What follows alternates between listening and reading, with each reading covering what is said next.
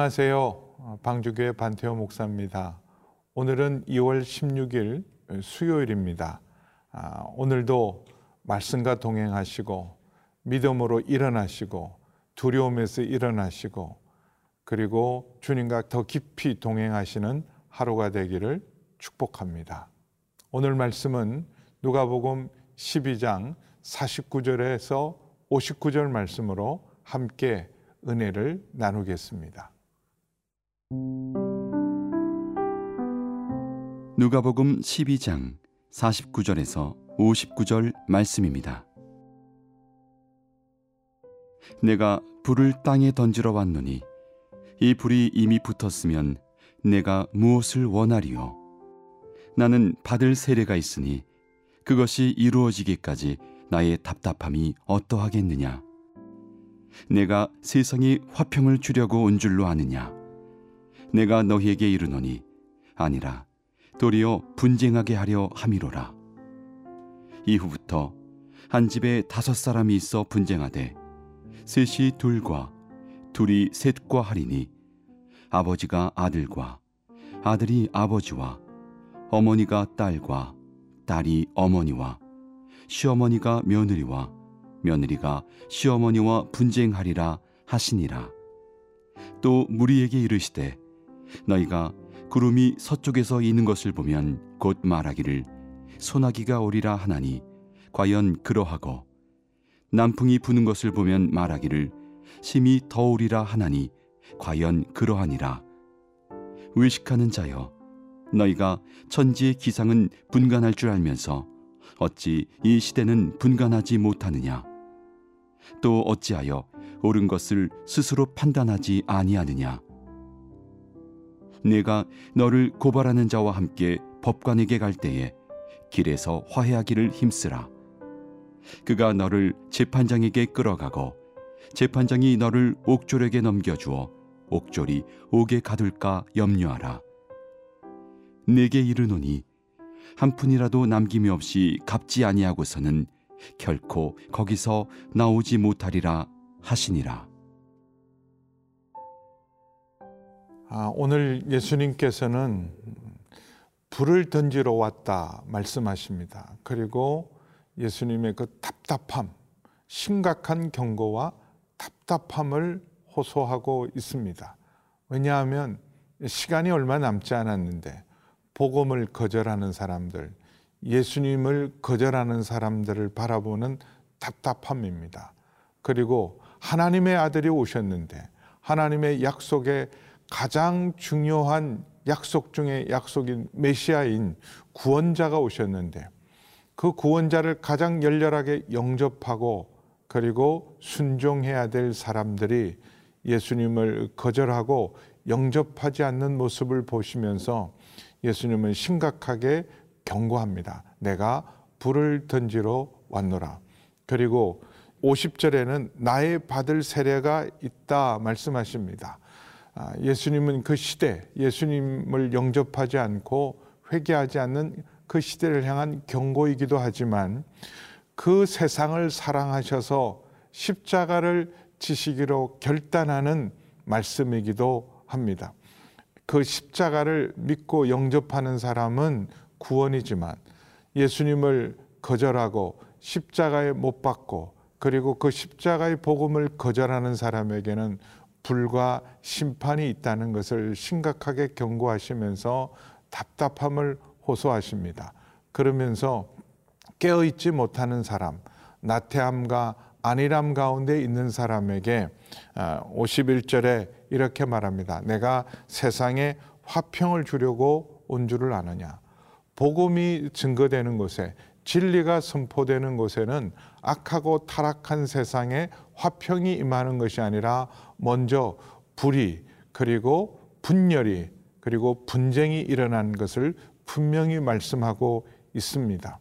아, 어둠에게 빛이 비치면 빛으로 나오는 자들이 있는가 하면 빛을 싫어하고 빛을 거절하는 사람이 있어서 한 가족 안에도 복음으로 말미암아 예수님의 이름 때문에 분쟁하는 일, 분열하는 일이 일어난다고 분명하게 말씀하고 있습니다. 오늘 2절에 보시면 이후부터는 한 집에 다섯 사람이 있어 분쟁하되 셋이 둘과 둘이 셋과 하리니 가장 가까운 관계, 가장 친밀한 관계인 아버지와 아들, 아들과 아버지, 어머니와 딸, 딸이 어머니와 시어머니와 며느리, 며느리가 시어머니와 분쟁하는 일이 있다. 가장 사랑하고 화목해야 될 관계 속에 복음으로 말미암아 분열과 분쟁이 있다는 말씀을 심각하게 경고하고 있습니다. 아, 특별히 요즘은 코로나라는 핑계로 아, 사람들은 영적으로 깨어 있지 못하고 예배의 자리도 지키지 못할 때가 많습니다.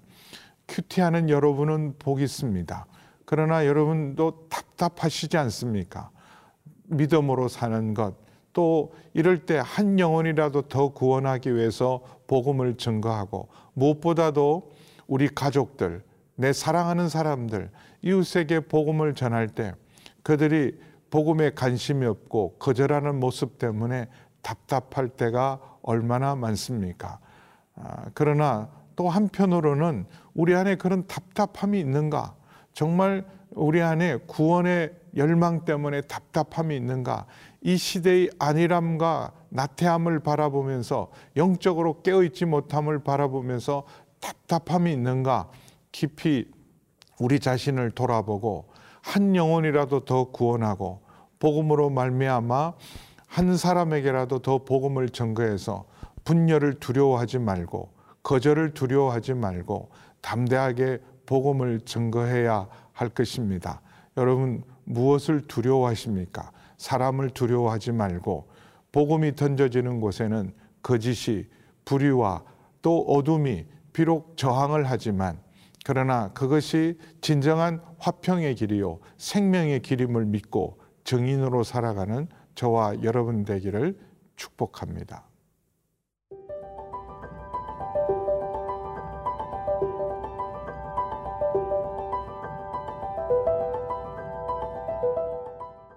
불을 던지러 오셨고 그리고 나의 받을 세례가 있다. 바로 십자가 사건이죠. 예수님이 이 시대를 구원하기 위해서 십자가를 지신다라고 말씀을 하심에도 불구하고 깨닫지 못하고 분별하지 못하는 그들을 향해서 예수님은 54절에서 57절까지 옳은 것을 분별해야 되는 것에 대해서 그들에게 아, 기상, 천지의 기상에 대해서 아, 말씀하십니다. 아, 그 당시엔 누구나 알고 있는 내용입니다. 54절에 보면 구름이 서쪽에서 이는 것을 보면 아, 성지의 서쪽은 지중해입니다. 지중해에서 구름이 일 때는 이제 우기가 시작되고 비가 오기 시작하는 이른 비가 오기 시작하는 11월 달입니다. 엘리야가 3년 반 동안 어, 기도해서 비가 오지 않았던 어, 그 세상을 향해서 다시 하나님께서 비를 내리실 때 기도합니다. 아, 일곱 번 무릎에 머리를 넣고 간절히 기도할 때 저 서쪽 지중해 쪽에서 구름이 떠오르는 것을 보고 큰 비가 올 것을 예측한 것처럼 예수님께서도 그 시대 사람이라면 누구나 알 수 있는 아, 기상에 대해서 말씀하십니다. 또한 55절에 보면 남풍, 남풍은 사막과 광야에서 부는 뜨거운 시로코, 뜨거운 아라비아 열풍이죠. 그것이 불면 심히 더우리라고 하는 것은 그 시대 사람이면 누구나 알 수 있는 내용입니다. 그래서 56절에 외식하는 자들이요. 스스로 경건하다고 하는 자들, 스스로 하나님 앞에서 구원을 확신하고 있는 자들을 향해서 경고하는 말씀입니다. 외식하는 자들이요. 여러분은 어떻습니까? 여러분은 깨어 있습니까? 여러분은 이 시대는 분별하면서 영적으로 깨어 있습니까? 코로나에 대해서 민감하면서 내 영혼의 상태에 대해서는 깨어 있습니까? 그래서 우리 스스로를 돌아볼 수 있는 귀한 말씀인 줄 믿습니다. 시대를 분별하면서 우리가 이 시대에 정말 깨어 있는지를 돌아보아야 합니다.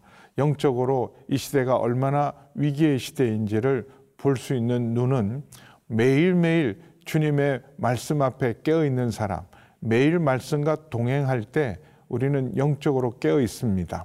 그냥 깨어 있겠다는 막연한 생각이 우리를 깨어 있게 하지 못합니다.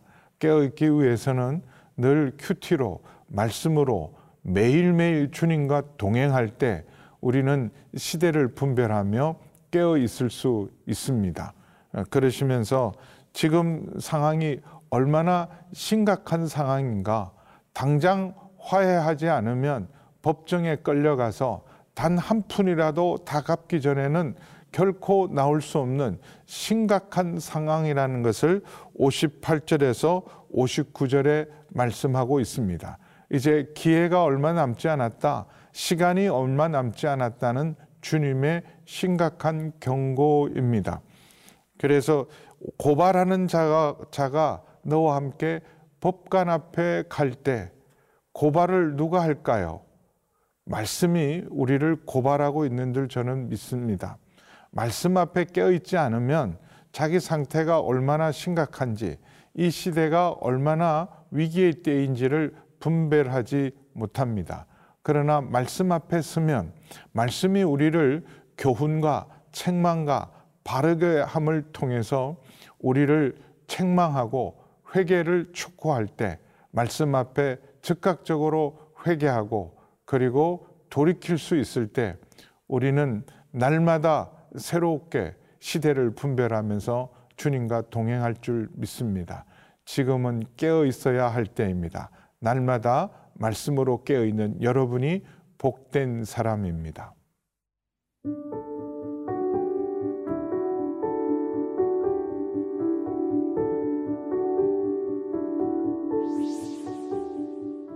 아버지 하나님, 오늘도 말씀을 통하여 저희를 교훈하시고 책망하시고 바르게 하시고 어렵게 하시니 감사합니다. 깨어 있게 하여 주옵소서. 말씀과 함께 큐티와 함께 깨어서 이 시대를 분별하며 늘 주님과 동행하는 저희 모두가 되게 하여 주옵소서. 예수님의 이름으로 기도하옵나이다. 아멘.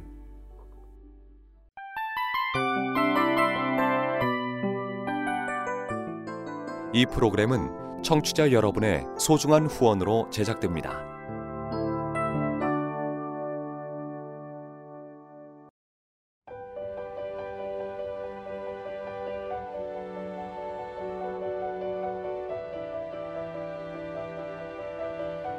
세상에는 수많은 교회들이 있지만 더 깊이 있는 말씀 강해를 찾기 위해 크기로만 교회를 선정하지 않습니다. 보다 좋은 영적 콘텐츠를 더 많이 나누기 위해 방송비를 받지 않습니다. 1년 365일 복음만 전하고 싶어서 우리는 광고를 하지 않습니다. 온누리의 복음을 땅끝까지 CGN TV와 함께 땅끝 선교사가 되주세요.